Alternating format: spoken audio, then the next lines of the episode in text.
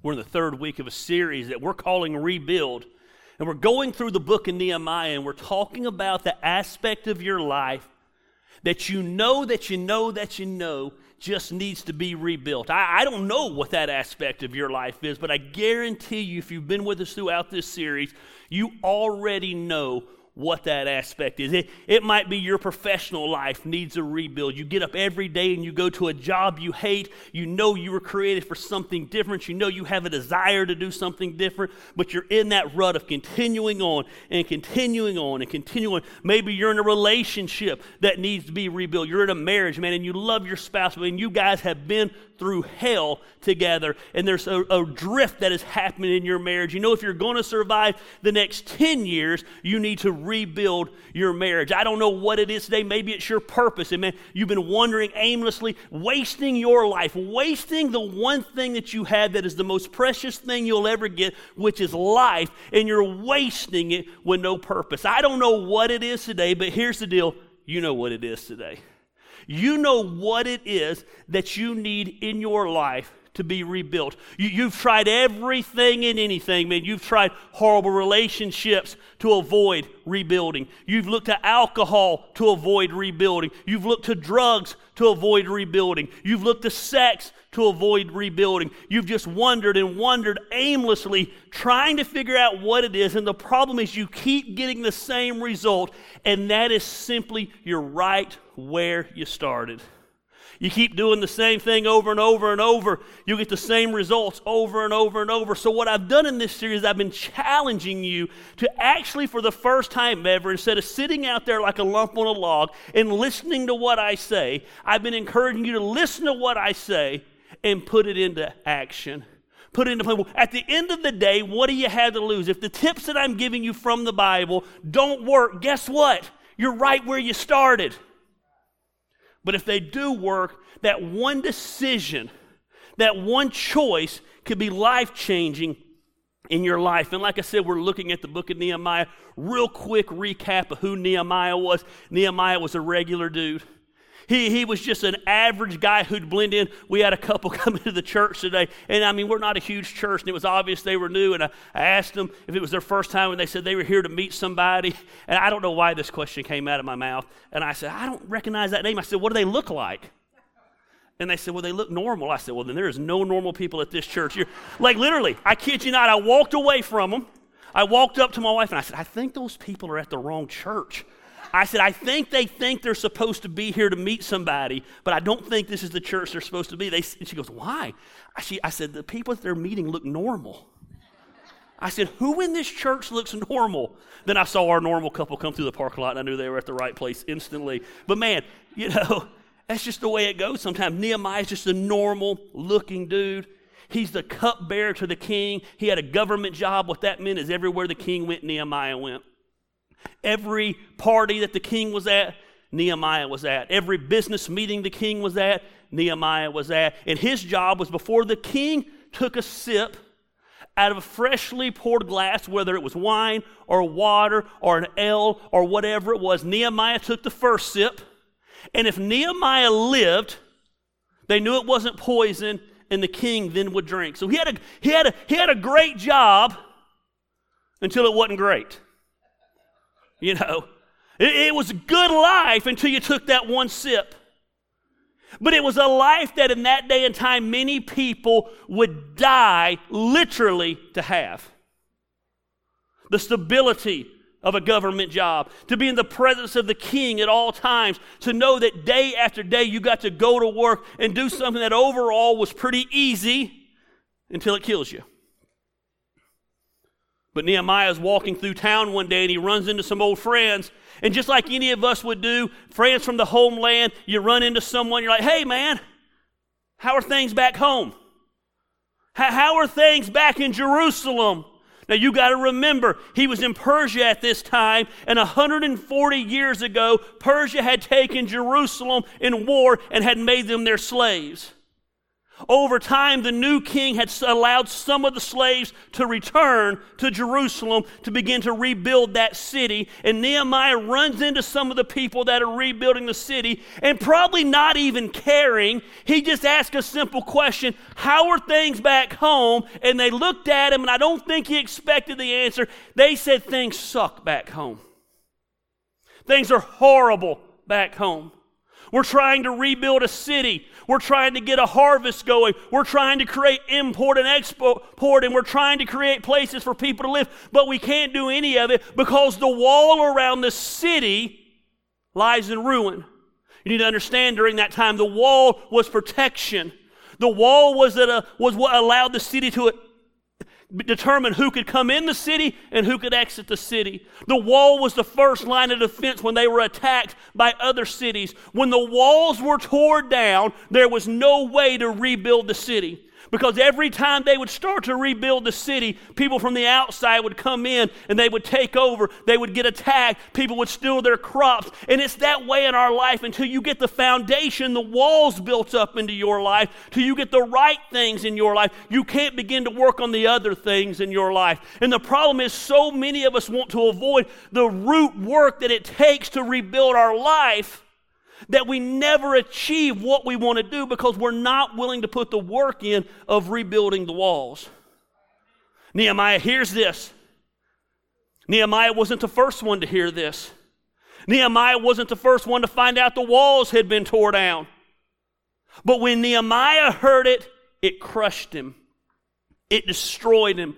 The Bible says that he fasted and prayed for days. The Bible says that he couldn't even go to work. When he finally went to work, there was obvious that something was wrong with him so bad that the king looked at him and said, What's wrong with you? You're not your normal self. And Nehemiah had a vision birthed in him. He had a rebuild that began to birth in him. And we've been looking at the steps that Nehemiah took. The first week we talked about how you know what it is in your life that you need to start rebuilding. It might be your health that you need to start rebuilding. It might be your mental state you need to start rebuilding. I'm not going to go through the list again, but we talked about the steps that you need to do. If you didn't see any of those messages, you can go to Facebook, you can go to YouTube, you can go to the App Store on your phone and download the Action Church podcast for free, and you can listen to those sermons.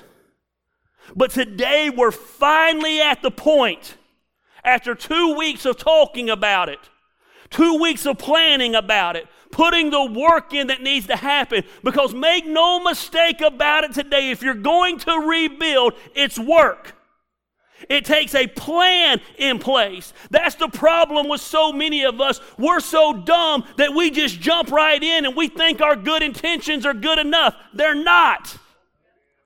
The pathway to destruction is paved with good intentions. I'm just going to quit drinking. No, you're not. You've been drinking for X number of years. You've been drinking for decades. If it was that easy to quit it, you'd already quit it. You're fooling yourself. I, man, I'm finally, this is my year. This is the year I'm going to get my finances in place. No, it's not. No, it's not. Because you don't have a plan to get your finances in place. What's your plan? I just need to make more. That's not going to work. Because if you don't got a plan in place, when you make more, all you do is spend more. And that's the problem with most people when it comes to money. They don't have a money problem, they have a spending problem. They spend more than they make. I, am just going to determine this is the year that my marriage becomes what I know it should be. What's the plan? Have you put in the work? Nehemiah's put in the work. If you'll remember, he went to the king he got letters from the king that he could go to the forest and use the timber. He's out walked around the land. He's seen the destruction for himself. If you'll remember, he's rallied the troops now to rebuild the wall. We ended last week and they're like, let's do this stuff, man. Let's rebuild these walls. Nehemiah's freaking jacked up right now. I don't know if you've ever set out to do a rebuild in your life, if you've ever set out to make a change in your life, man. It's awesome on January 1st. It's awesome on January 1st when I'm like, man, this is the year I'm getting my weight back under control. I've officially hit that age where I can't eat anything I want. I've officially hit the age in life where I've got to wear shoes. I woke up this morning and I was just cold. man, I was like, I can't do the barefoot thing today.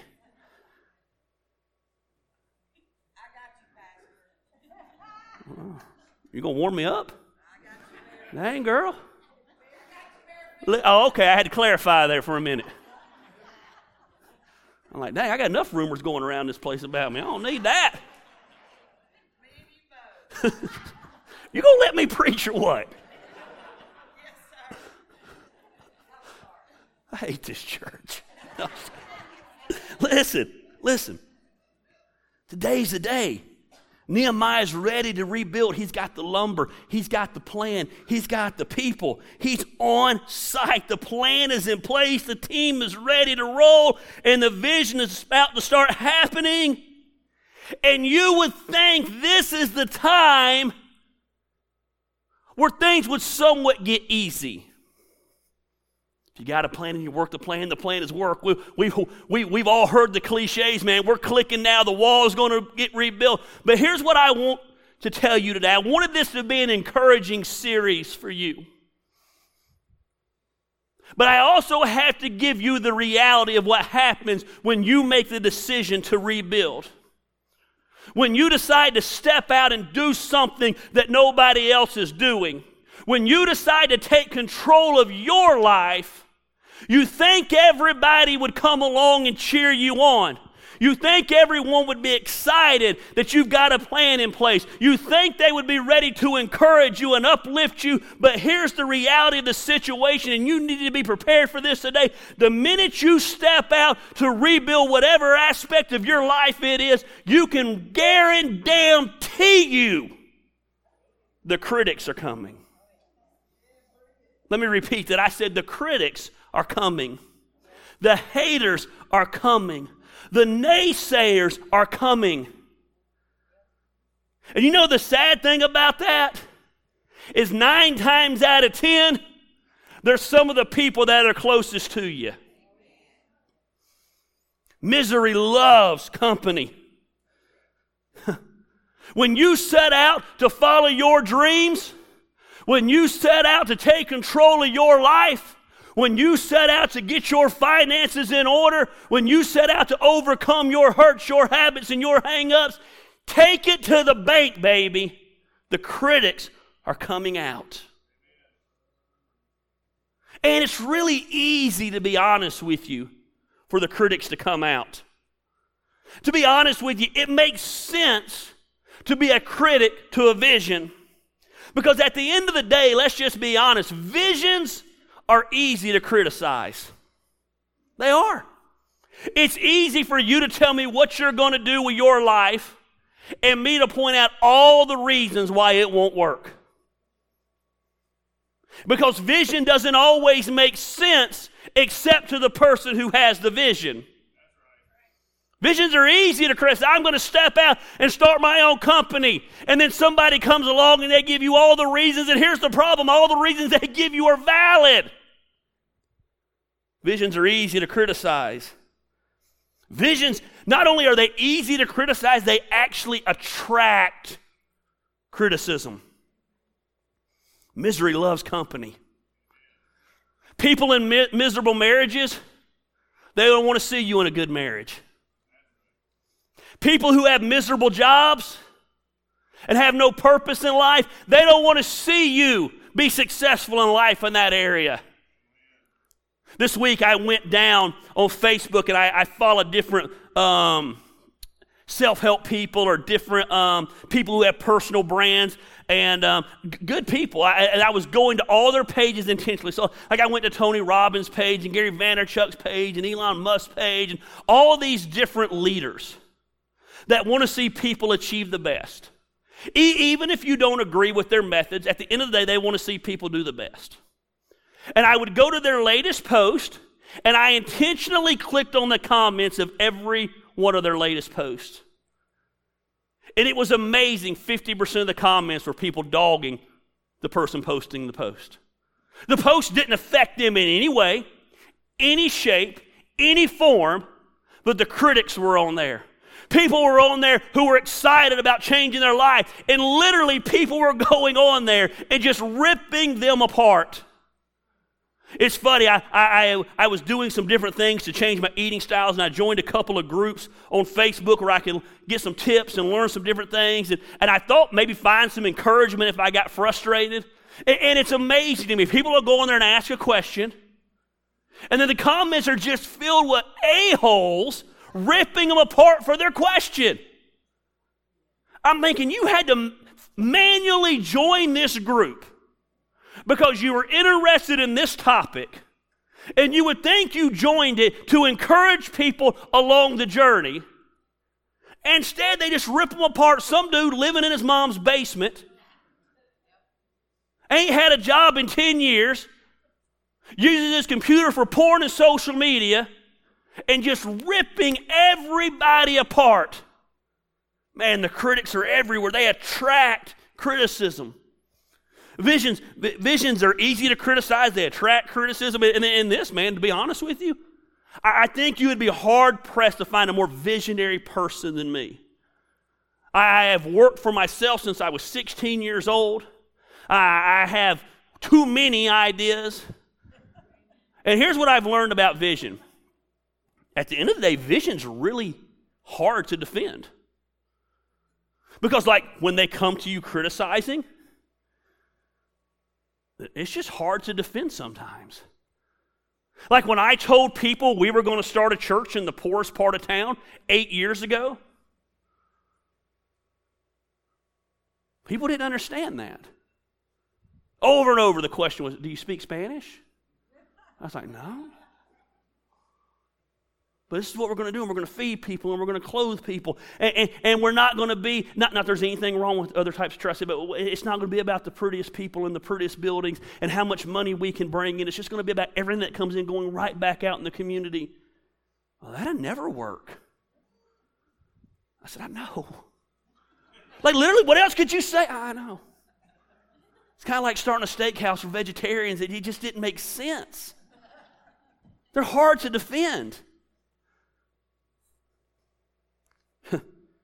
And I think most sadly, his vision oftentimes dies at the hand of critics. It dies at the hand of critics. Most people can't deal with criticism. Most people shut down when the critics come out.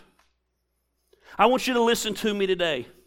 I said this joking in my introduction today, but I mean it with everything that is in me.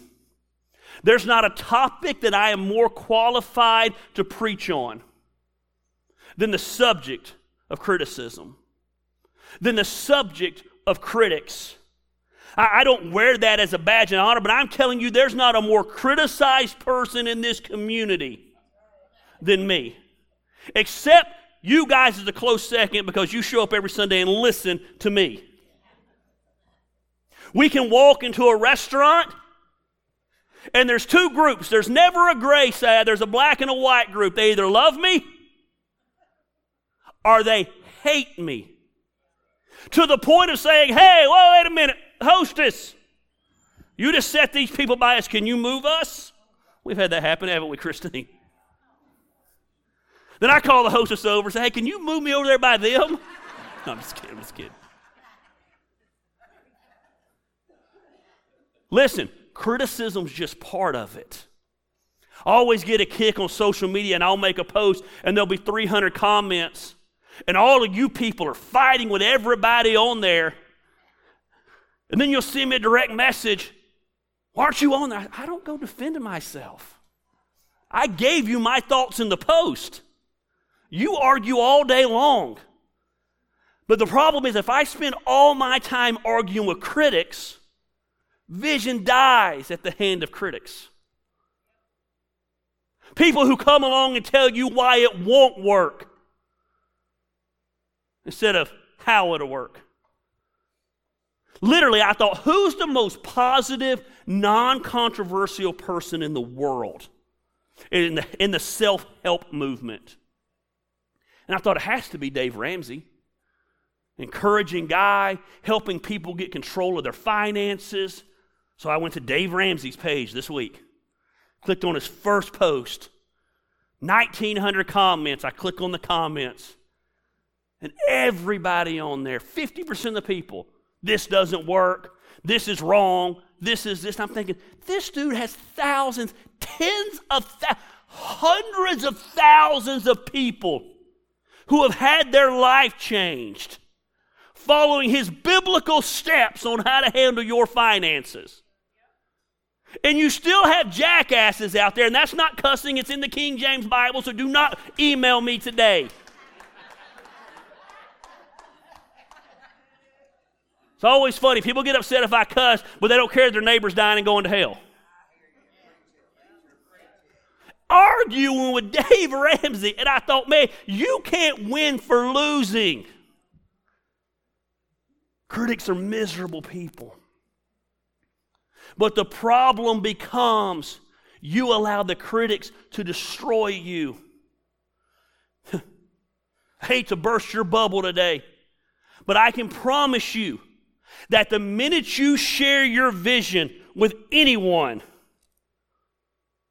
you will very quickly become familiar with those four statements I just gave you. Visions are easy to criticize, they attract criticism, they're hard to defend, and you've thought about quitting because of the critics in your life. People love to criticize vision. They don't want to see you successful because if you're successful, it highlights the fact that they're unsuccessful. They don't want to see you win at life because it highlights the fact that they've decided, and make no mistake about it, losing is a decision. It, it, it highlights the fact that they've decided to lose at life. They decided to be beat up at life. I was talking to a friend of mine yesterday. He was at my house, and I was like, man, when are you gonna when, when are you gonna get this under control? And when, when are you gonna get some stuff in order? Man, this guy's been struggling for years. And he looked at me and said, I'm 58 years old. Why change now? I lost my crap. I said, You're 58 years old. You got a chance to live 30 more years. This guy's been one of my best friends for about 16. I said, and I said, I love you, but you're a loser. Now, you don't need to say that to everybody. See, if you make enough deposits in people's lives, every once in a while you get to make a withdrawal. And I said, Don't you look in the mirror and know that you're a loser? You know what he looked at me and said? Yeah. I said, You're a shell of who I met 16 years ago. Yeah, I know. But this is what I know. I said, No, it's not what you know, it's what you've learned. I would hate to know that at 58 years old I decided to quit living. So I looked at him. I said, I got a gun upstairs. I said, Why don't you go kill yourself? I'm not saying that's good pastoral advice. why? You're 58, you got nothing to live for. Go die. Well, I'm not ready to die. I said, But you are. He texted me later on. Now, will he do anything with it? I don't know. He's not here today. I said he would be.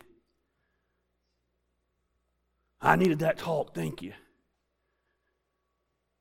But he's listened to people tell him he's worthless his whole life and that he'll never accomplish anything in his whole life. And he's bought into the critics in his life. He hangs out with losers who feed into his losing mentality. You are now, or you soon shall be what your friends are. You show me the average of the five people you do life with, and I'll show you exactly who you are every single time. Vision, man, it's powerful. And vision oftentimes comes from people simply hating change. People hate change. Matter of fact, the only, only person who likes change is a newborn baby getting its diaper changed. People hate change. It's amazing, even in a non traditional, and you can't get more non traditional than Action Church, how much you hate change. For craps and giggles, every now and then I'll switch the seating up around here. We'll move the tables to the outside and put the rows in the middle. just because I want to hear you complain on Sunday morning. Seriously. Like, how it affects you in any way, shape, or form is mind boggling to me. If the first time you ever came to church it was set up that way, you'd be used to it. But people hate change. Somebody will message me today complaining that I wore shoes today because they've come here for seven years and seen me preach barefooted. That's how stupid people are about hating change. We get comfortable in our discomfort. We get comfortable in our misery. And we think it's easier to stay miserable than put in the work of rebuilding the wall. They'd, rather, they'd rather be miserable in what they know than chasing the ability to have the life they were created for because it's possible that that's unknown. Well, can you tell me how it's going to turn out? No. If I could tell you how it's going to turn out, you wouldn't need faith. God says in Isaiah, I go before you and I make the crooked places straight. I don't know how it turns out, but guess what? He does. He's up ahead of you clearing out the space. You just ain't got the testicular fortitude to follow. And so many times it's because you're worried about the critics. See, when you go about changing your life, it plays on the insecurities of those who've grown accustomed to the way things have always been. Vision then becomes a threat to their life. It becomes a threat to their life because they have to start checking the inside of them. They have to start checking out their purpose. So the fact that people hate change, it begins to stir up their emotions, and those emotions always come out in the form of criticism because it's always easier to tear down than it is to build up. Where's Doug Knight at? Doug, if you had a building project around here, would you call me to help build something? Nope. Doug, I know what a hammer is. A plus screwdriver and a minus screwdriver, and I thought that's what they were called for years. I didn't know they were called a Phillips head and a flathead. Okay? It's three tools I know. Now, Doug wouldn't call me to help build anything. But when we knocked down that concrete wall over there, guess what I could do? I could swing a, is it called a sledgehammer? I could swing it like three times and I was tired. But point is, it was easy for me to tear stuff down. It's easy to rip apart vision. It's hard to build people up. And then what makes it worse about critics, I don't know if you get this or not, is so many times they come at you with truth and history. Are you really going to get your health in order? Come on, dude. You've been talking about that for five years. So you're telling me you're never going to drink again? How many times have you quit? And then always a smart aleck response nobody likes a quitter. You know, stupid, inbred thought process. You show your insecurities making ignorant comments like that. History's on their side. This is, this is the time. Instead of coming along saying, man, I hope so. Really? Or I, I, was actually in the lobby last week and someone said, Man, I've been doing this new eating plan, blah, blah, blah. Someone who wasn't even in the conversation walked over. Be careful. I had a friend's sister's brother's cousin's first nephew's boss who did that diet. And it made him have gas. I thought, you came all the way over here in that conversation to state that fact? Just critics. Criticism. People love it. And, and, see, criticism comes from the gaps. It comes from the gaps. Let's be honest, when you have a vision, there's gaps in the vision.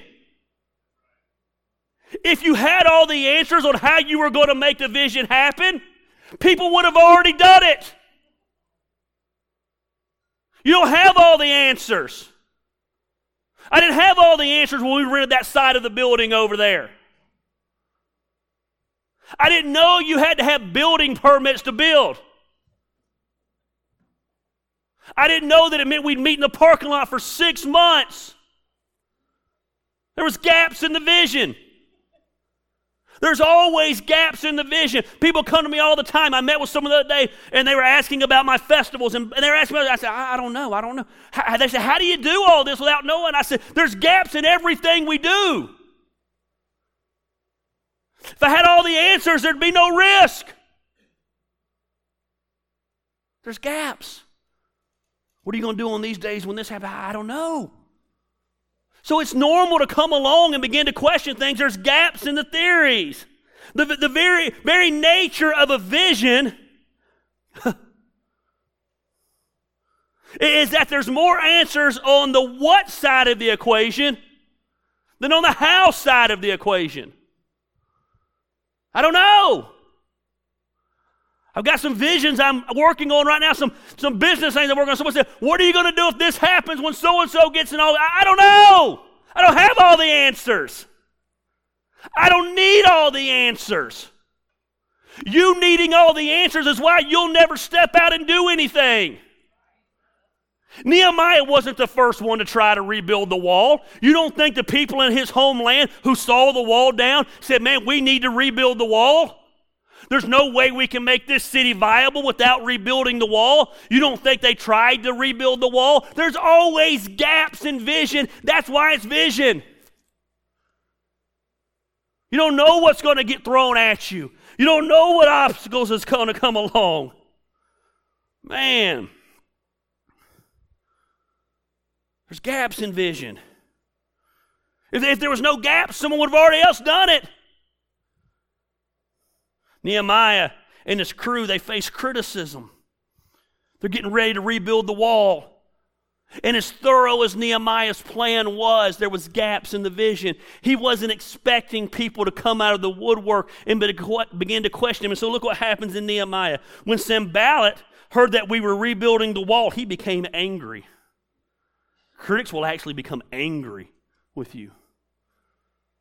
It was greatly incensed. He ridiculed the Jews. They'll make fun of you. They'll make fun of you. They'll, they'll, they'll try to, to bust on you. In the presence of his associates in the army of Samaria, he said, What are these feeble Jews doing? Psychological warfare. They're tearing them down, letting them think, Man, you're weak. Will they restore their wall? Will they offer sacrifices? Will they finish in a day? He knew it wasn't a day project. Can they bring the stones back to life from these heaps of rubble, buried as they are? Man, Sanballat was thorough. So Sanballat had the most to lose. He was kind of the big dog of all the neighboring towns. If the wall got rebuilt there, it affected him the most because he could no longer come in and, and, and act like the godfather in Jerusalem. He could no longer come in and bully them around and have his way with them. He would, he would be on the other side of the wall. So he came and he began to criticize the builders of the. What are they going to do? They're going to offer sacrifices. He questioned their ability. Can they do this in a day? What's he going to do? He going to give up smoking? Just going to quit in a day? What do you think he's going to lose all that weight in a day? He didn't gain it in a day. He challenged their commitment. They're feeble. They'll get tired. He just challenged the whole project in general. They're going to rebuild their wall. That was a key word when he said their wall. Because when he called it their wall, don't miss this, that meant it wasn't the king of Persia's wall anymore who had sent them there. Trying to sow discord between the king who sent Nehemiah and Nehemiah who was still serving the king. Hmm. and then Tobiah chimes in, that's his sidekick. He, he began to describe all the workers as incompetent. They're not smart enough to do that. They had one purpose in their criticism. There's always a purpose in criticism. Their purpose was simply to get the workers to stop working. If they could get the workers to stop working, the wall wouldn't get rebuilt. In this situation, Nehemiah couldn't do it by himself. I talked about that last week. You've got to have accountability in your life, you've got to have people around you in your life. They knew they couldn't frustrate Nehemiah, so they go after the people. The people who have been downtrodden, the people who've been beat up, the people who knew the power of Sanballat, Tobiah, Geshem, the ones who were coming along and criticizing. They'd been under their reign and their rule for the last couple of years. Criticism, criticism always has a purpose. And there's actually two purposes, and we're going to go over both of them. I'm going to be quick today. I promise you I'm hungry. Criticism, sadly, this is rarely the reason for criticism, but one of the purposes can be to help. I'm not saying don't listen to any, all criticism. I'm going to show you how you know what criticism to listen to. If you don't have the right accountability in your life, who's willing to speak truth into your life, you're also not ever going to rebuild the wall. But unfortunately, most criticism is not to help, most criticism is to hurt. It's hurtful criticism. So, as we're dealing with criticism in our life and it's coming at us, it's coming from the outside, it's coming from the inside. We've got to ask ourselves this question is it helpful or is it hurtful? This is very key to knowing how to respond to criticism. Because you respond to hurtful criticism much different than you respond to helpful criticism. And I'm going to go ahead and tell you as you begin to learn in life to process and deal with criticism, in the early days of it, it's just natural. You're always going to view it as hurtful criticism. Even if they're trying to be helpful, you're going to see it as hurtful. That's normal. It's not normal to stay there. You've got to grow past that in life. You've got to realize that some people are not criticizing you to hurt you, they're criticizing to help you. They want to see the best in you. They see they have a vision for your life that you can't even see right now. You're so deep in the muck and so deep in the mire that you can't see what could be. But we got to decide is it hurtful or is it helpful? Hurtful is the most common criticism. So, how do we deal with it? Real simple. The first thing we're going to do is we're going to pray about it. I've learned lately, I actually almost didn't put this point in my sermon today because I feel like my answer to everything lately has been prayer. Every sermon that I preach has had we need to learn to pray. But we do need to learn to pray. We need to learn the power of prayer. We need to learn that life change happens through prayer. It sounds cliche, it sounds so Baptisty, but the best way to fight a war is on your knees, fighting through prayer. If God's not involved in what you're doing, you're never going to overcome what it is. Every decision, every aspect, every uh, criticism, every critic, every praise, it all, even if they're fan or foe, you take it and you put it through the lens of prayer. Now, I'm going to go ahead and enlighten you on something. I'm not going to get to it yet. But your prayer might not always be the way you think it's going to be. It might not always be a nice, neat prayer. It might not always be a, a cute prayer of discernment. It might not be a prayer where you're asking God to encourage you. It might be a prayer like Nehemiah's prayer. Look what he prayed. Hear us, O God, so the critics come along and immediately Nehemiah, I, Nehemiah was a freaking pimp. Have you noticed when the king came to him and said, What's wrong? Before he answered the king, he just prayed? When he found out about the wall being torn down, he just prayed. The critics come along and before he responds to the critics, imagine that if we prayed before we spoke. Hmm. Pretty sure I just convicted myself. do as the Bible says and not as I do. Because I will be honest with you. I do not pray before I speak. Nehemiah said, Hear us, O God, for we are despised. Turn their insults, this is my kind of prayer. Turn their insults back on their own heads. Give them over as plunder in the land of captivity. Do not cover up their guilt or blot out their sins from your sight. He said, Don't forgive them of their sins. Nehemiah's angry right now. It's okay to be angry at criticism. Let it sounds again so cliche, but let your haters fuel you. Now, you can take that to the extreme. I've taken it to the extreme in my life, to the point that sometimes I'm doing things for the wrong motives. I'm doing them simply to shut up the haters or to prove the haters wrong instead of because it's what I was called to do. You got to know that balance. Do not cover up their guilt or blot out their sins from your sight, for they have thrown insults on the face of the builders. Can we talk about that prayer for a minute? That prayer is hardcore. But he prayed. The Bible says over and over and over that we're to pray for our enemies. I've, I've, I've talked in depth about that around here. I've told you before there's been times I went to pray for enemies and I couldn't even get their name out of my mouth.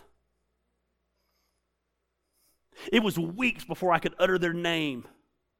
And when I finally uttered their name, it went along something like this God, destroy them. Just being honest with you.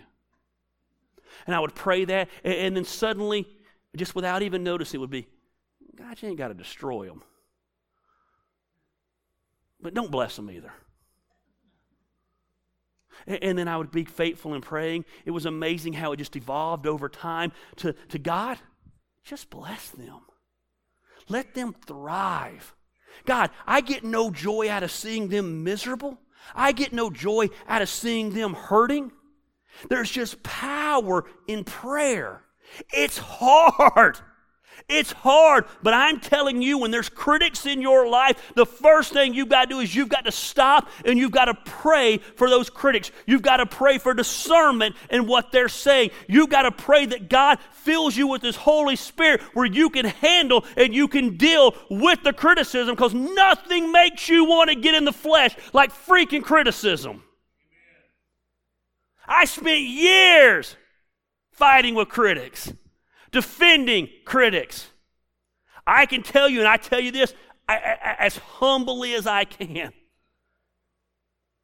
There's a lot I'm not good at, but I can say critics don't affect me in any way. Matter of fact, I'd, I'd venture to say 50% of you have got private messages for me before and said, Hey, I love you. Quit posting on that post defending me. I'm good. You deal with the critics, my critics, way worse than I deal with my critics. Who cares? Just pray for them. At the end of the day, there's somebody to somebody. You know my philosophy that everybody, somebody, somebody. Guess what? That a hole critic has a godly mama somewhere praying for him, an aunt praying for him, a spouse praying for him.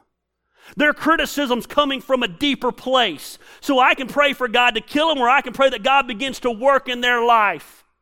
Can I tell you how many times in my life, it's been 12, uh, 11, 12 years since my biggest implosion in my life. Can I tell you how? I always know, I tell Christine all the time. I say, see this person right here? Yeah, I said, they're going through something. How do you know? I said, I haven't heard from this person in 12 years. All of a sudden, they're sliding into my DMs. Hey, can I ask you a question? I know what they're fixing to ask. They effed up. And they got nowhere else to go now, except to the person they criticized for years. And I'll be honest with you, my flesh every time.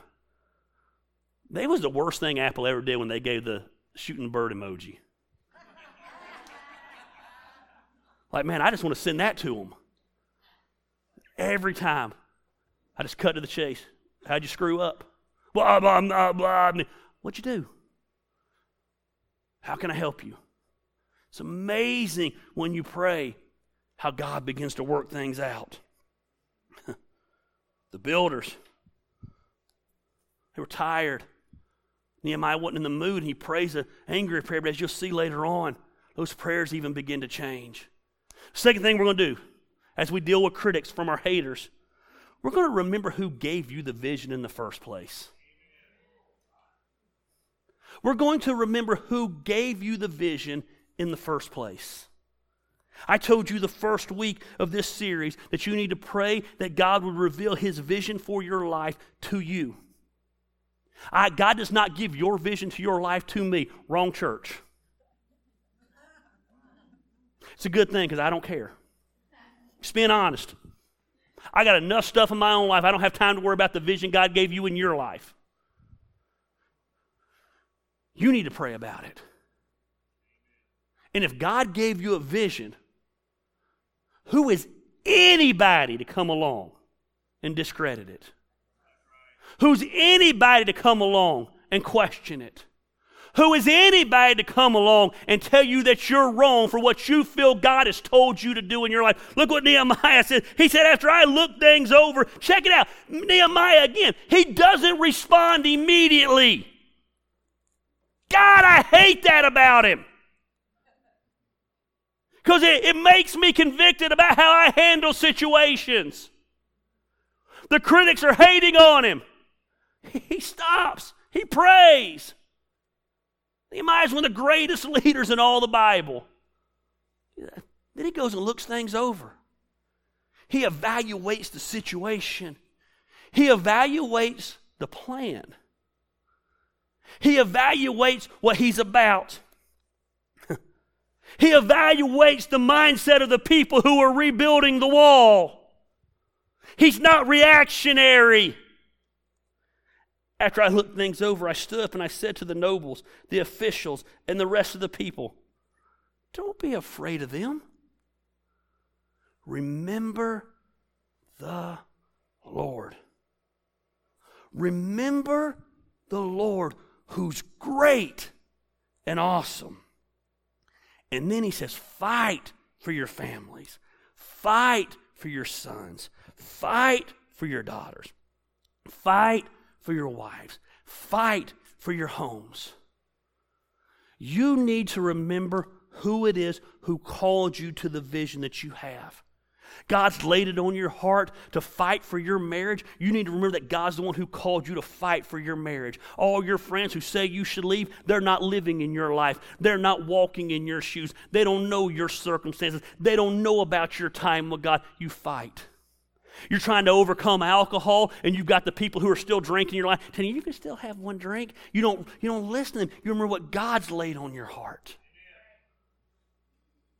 Trying to get your health in place, and everyone's walking around. I'm trying to get my health in place. Recently, we had a birthday party. Emily said, Hey, Gary, would you just eat a small piece of cake? I'm not saying you should lie to your kids, but I said, Sure. Took a small piece of cake. I stuck my fork in it, moved it around on my plate when she wasn't looking, I threw it away. Why? Because I made a commitment to myself that for 75 days I was going to have no sweets. I feel like God laid that on my heart when He told me, He said, Money's getting tight, and I don't know that you can fit in your clothes anymore. Man, got to remember who gave you the vision. You know why I don't defend what we do around here? I've lost some of my best friends pastoring this church. You know why I don't defend what we do around here? Because I'm not that guy that says, God told me. I think I've said it twice in my whole life. But I know that I know that I know nine years ago, eight years ago, whatever it is, God told me to come to the poorest part of Canton and start Action Church. And if it never becomes thousands of people, I don't care. I actually prefer it. You guys are enough headache. I'm just being honest. You guys are a full time job. I love you. Someone said, How's attendance been affected during COVID? I said, We're down by about half. And I said, I'm good with that. Good with that. The ones online can DM me and I can respond to them when I want to. When you come to me in lobby, I got to respond then. Shepherding is not my spiritual gift. But you remember who gave you the vision? I don't need to justify the vision. I'm not going, let me make this clear. I'm not going to justify the vision. The vision's real simple around here. Since day one, we don't do church for you. We do church for outsiders to make outsiders insiders. And I don't think today, I think that's a cliche thing and it sounds really cool in a lot of churches, but it's, they're full of crap. Ran into a pastor recently and he said, Hey, what are you up to? Blah, blah, blah. And I said, What are you wearing? Just trying to be relevant. You pastor in Acworth and you're like you're in a club in Miami. Like, what is relevant about that? The church has mistaken outsiders for trying to be cool. If the church would stop trying to be cool If a bunch of 44 year old plus men would stop trying to be cool and just love the community they're called to love, we change our communities. And we've had, listen, we've had some great families come through the doors of this church, people that I love and people that I care about to this day that I still communicate who've looked at me and said, man, it's just not the church for us. If you just tweak this or you just tweak that. And I've looked at them and said, we're tweaking nothing. Thank you for your time here. Can I help you find another church? The vision's not for sale. It's not for compromise.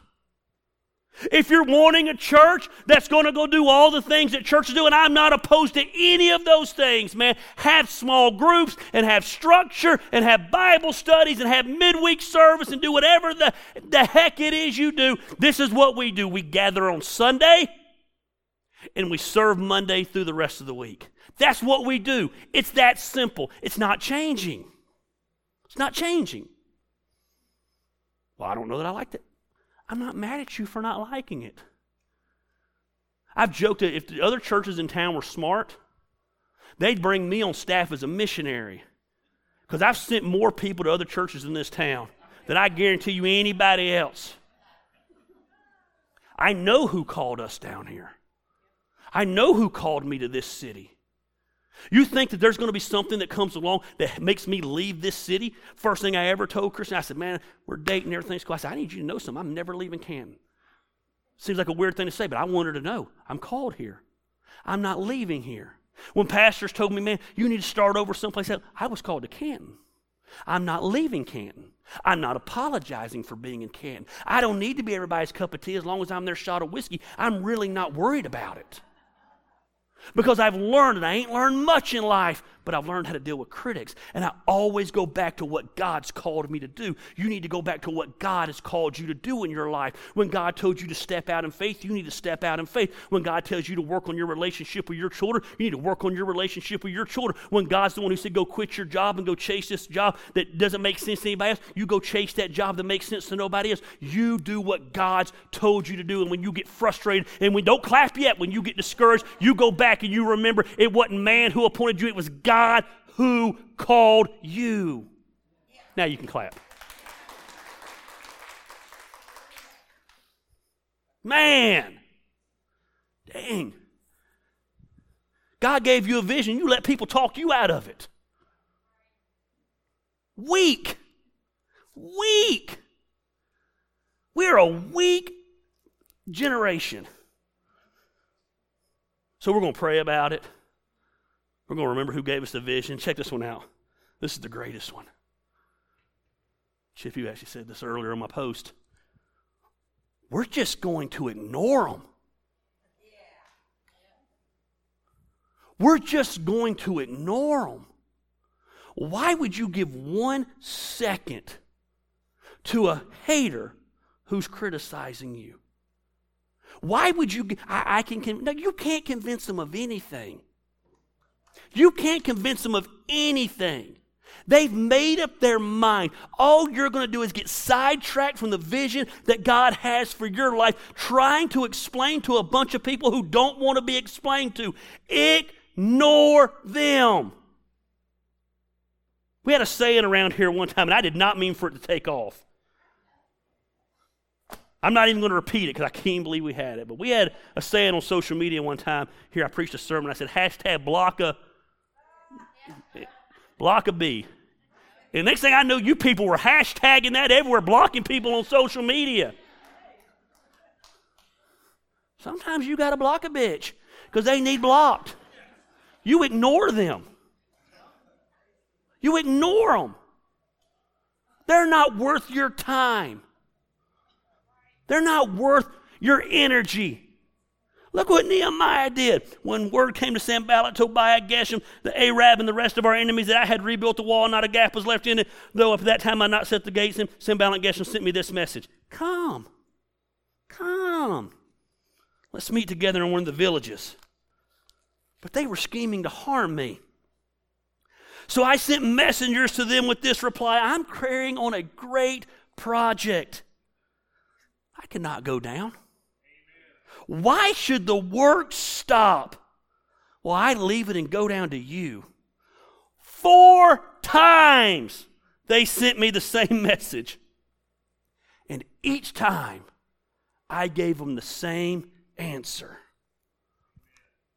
Let me tell you something. One of the greatest, one of the most freeing, one of the best gifts you can ever give yourself is the ability to ignore criticism. Can I tell you another thing that's really freeing, but we'll get to that another day? In the same way you ignore criticism, you also got to ignore praise a lot of times. We can get too puffed up on the praise and too downtrodden by the criticism. All about balance in life. Ignore them. They don't understand. They don't understand what you stepped out to do. They don't understand why you want to lose weight. They don't understand why you want to get your finances in order. Someone the other day came to me and said, um, This has been about three months ago. I said, Man, I really feel led to get my finances in order. And I said, That's awesome. they said, I have some goals. I said, That's awesome. And they said, You know what I decided I feel like God laid on my heart? And I said, What's that? And they said, I feel like God laid on my heart. I think they were about 34, 35 years old. They said, In my lifetime, I want to give $1 million to the work of God. That seems like a lot of money to me. Poor little preacher in Canton. I said, That's awesome. Go after it. But here's the thing they messaged me about a month later and I said, God, man, my parents cannot believe the lifestyle changes I'm making to get my finances in order. It's almost like it angers them.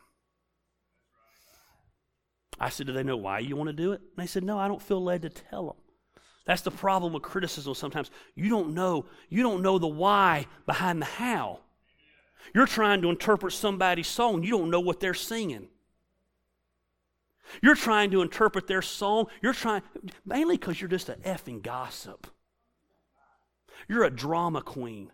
You love to talk and love to murmur. Golly, man, people love to talk crap.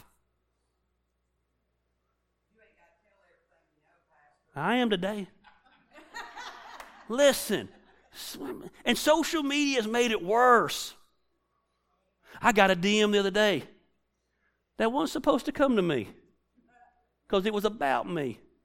And I think I must have been on their brain, but they hit my name in the send.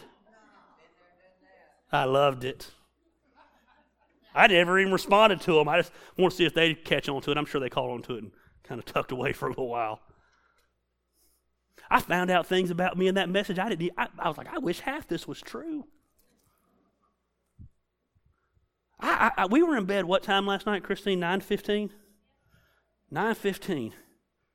My my wild Saturday consisted of Mexican food and binge binge watching the 100 on Netflix. It was wild. But this message, man, it made my life so exciting. I didn't know women were so crazy about me and like I could just sleep with whoever I wanted to in town. Like I, I'm a stud in the rumor world. You know, it's awesome. You know about him. What'd you do, Gary? I just ignored him because I don't care. My son's dating this little girl. And her parents asked her the day, Avery Lamb. Says, Dad, Gary? She said, Yeah. Do you know him? Everybody in town knows him. Now, I don't know if that was good or bad, but I don't care. I, I, think when my son was telling me the story, I could even tell he wanted me to keep questioning it. I said, That's funny. And he was just kind of like, I think he wanted me to dig for dirt or dig to what they were trying to say. I don't care. You say, How can you not care? Because they don't meet my criteria of who gets to criticize in my life. That's key. That's key. Some criticism is healthy criticism, but you got to know who has the right to criticize in your life. So, how do we deal with hurtful criticism? We're going to pray about it, we're going to remember what God did, and we're going to ignore it. But there is going to be that time helpful criticism comes along. I promise you, we're going to get through this quick, quick, quick. 45 minutes. No, I'm just kidding. Two seconds. We'll be done. I'm hungry. Listen, listen, listen. I have a criterion who gets to criticize my life. You ready? First thing is you've heard me say this before do they know me? If you don't know me, you don't get to criticize me. If you don't know me, you don't understand the why behind the how. If you don't know me, you don't know my heart in matters. Why do I care about what some random person on the other side of the country thinks about me? I don't know them. So, do you know me? But that's not it. That's just the first thing. Do you know me? This is key. Do they love me? You're going to find this surprising. You can know me and not love me. I know it's shocker. Shocker. But do they love me? It's not enough to know me, you have to love me. Because if you love me, you have my best interest at mind. If you love me, you're not coming at a place to hurt me, you're coming at a place to help me. If you do not love me, my neighbor knows me. I've only known the dude for three weeks. I don't imagine he loves me. Therefore, no offense to him, great guy, like him a lot, makes me laugh. I don't care his criticism in my life if he had some criticism in my life. He doesn't love me. But even that's not enough. Do you know me? Do you love me? Do you believe in me? That's key. I have people who love me, they know me, but in different aspects of my life, they're not allowed to speak because they don't believe in me in that aspect of my life. I've shared with you before. My mom knows me. My mom loves me.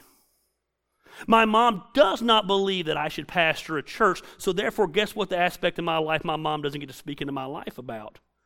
Church. Does that mean I hate my mom? No. She just doesn't get to speak truth into my life in that area because she doesn't have my best interest at mind because she knows me, she loves me, she doesn't believe in me in that area. You, you, you can believe in me as a, you can meet this criteria in certain aspects of my life. You can meet this criteria and me as a professional but maybe not as a husband. I want to know where you line up on every issue that you're giving criticism. And if it doesn't line up with that, you don't get to speak into my life. You say, so you really just ignore it. I really just ignore it. Smoking what I'm selling here. Christine will tell you. It's very rare. It made me, who remembers a few years ago, man, I've run most of you off, so you're all new. Remember a couple years ago when I said we should do it, I didn't even say we should do it. I suggested that it was an idea that we do a clean needle exchange where drunkies could bring their dirty needles and we'd give them clean needles. Remember that? Three years ago this week, and holy smokes, it hit the fan. Like 2,700 comments on Facebook. Someone called the Center for Disease Control. They showed up at our building. The police called and told me they were going to arrest me. I said, Arrest me for what? For having an idea that I posted on Facebook? 27 family blocked us on Facebook. Fox 5 News showed up. And what I kept laughing about the whole time was 2,700 comments, and everyone kept saying, Boy, Gary's giving them hell. I never responded one time. I never made a follow up post about it because I didn't care. Here's why with all due respect. Matter of fact, some of you were, I don't know, some of you, they might have already left. There were some people in this church fired up about it. But at the end of the day, if God tells me to give a junkie a clean needle to save his life, I'm going to give a junkie a clean needle to save his life. And I'll stand before God and answer for it when my time comes. I don't need time to defend it. I don't need time to justify it. I don't need time to argue with people about it because my time is too valuable. The most valuable thing I have in my life is my time. It's the only thing I have that I can never get back. I can lose all my money and get it back. I can lose my businesses and get them back. I cannot lose my time and get it back. I've tried. I, have looked at DeLoreans. I've sat in DeLoreans. None of them will take me back in time. Can't get it back. Do you know me? Do you love me? Do you believe in me? Do the people who are giving you criticism that is upsetting you so bad, do they meet this criteria? Nine times out of ten, the answer is going to be no. But if the answer is yes, guess what? You're going to evaluate what they tell you. You're going to swallow your ego. You're going to swallow your pride. You're going to quit acting like you know everything. And you're going to realize these people love me so much that they came into my life and poured truth into me. And you're going to evaluate. And there will be times, do not miss this, where you revise the plan. I did not say you revise the vision. The vision is from God. Very rarely the plan is. We have pivoted many times around here at this church. The vision's always to make outsiders insiders. But there's things that we've done for years and they quit being effective. And guess what? We quit doing them. We don't just keep doing. We used to do a, a back to school carnival every year and give thousands and thousands and thousands of book bags away. We quit doing it. Why? because every other church in town jumped on the bandwagon and started doing it. Awesome. Let them put in the work. I'm not going to do it just to do it. A couple of years ago, we very much scaled back our Thanksgiving thing that we call Give Canton the Bird. Why? Because we did it for years. Then every church started doing it. Then guess what happened after they did it one year? They didn't do it anymore. So we ramped back up. We revised the plan from time to time. It's okay to revise the plan. The vision's set in stone. I tweaked some things in my diet because I told you the part I'm trying to rebuild in my life is my health. I tweaked some things this week. Why? Because some things were working, some things were not working, and I wanted to, to revise a little bit. The goal didn't change. You got to revise the plan. But we prayed to our God and we posted a guard day and night to meet the threat. What was the threat? Remember Sanballat and them were threatening them. I'll get more into that next week. They revised the plan. Now we got to rebuild a wall, but we got to put guards out. They revised the plan. You got to have a plan. From that day on, from what day on? The day on that the critics came along and they threatened Nehemiah, from that day on, half my men did the work, while the other half were equipped with spears, shields, bows, and armor. The officers posted themselves behind all the people of Judah who were building the wall. Those who carried materials did their work with one hand and held a weapon with the other. And each of the builders wore a sword at his side as he worked. But the man who sounded the trumpet stayed with me. Don't confuse your plans with God's vision. Don't confuse your plans with God's vision. God gave you a vision. You might have to tweak how you go about fulfilling that vision. This church looks a lot different than it did seven years ago. The vision is still the same 100% still the same. Still me screaming on Sundays and Phil rocking on Sundays. Some things don't change, but a lot's changed. What we do next door in the kids' area changes all the time. How we do things over here. We don't have a clothing closet anymore. Why? Because Salvation Army opened up right next door to us, and guess what? They give out clothing. Why are we going to do it just to do it? We give them the clothes that come in now. Amazing communication and cooperation with an, another group's amazing. Church thinks they got to do everything. I don't think we got to do anything. Just be the church. I'm lazy. I built a big church before. I'm done with that. It's too much work. I just want to chill on the beach the rest of my life. Fly my private jet in here on Sunday and preach to y'all. I don't have a private jet yet. I keep praying for David Westard. God keep growing his business. Well, he can have a private jet one day and fly me in from the beach. A vision is what could be and should be. The vision is what you're trying to rebuild in your life. Don't miss this. A vision is what could be and should be. A plan is a guess as the best way to accomplish that vision. The way you're stopping drinking, try it. It might not work, be willing to change. Some people get just as stubborn with their with their plan as they do staying in their misery. Maybe the way you're trying to rebuild your marriage ain't working. Change. What about them? The Bible says every man must give an account for himself. Remember, I keep saying that. Be responsible for you.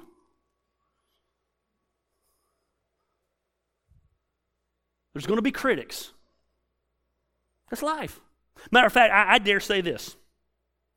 If you don't have any critics to the choices you're making, you're probably not making the choices God wants you to make. I said, if you have no critics to the choices you're making, you're probably not making the choices God wants you to make. Let's pray.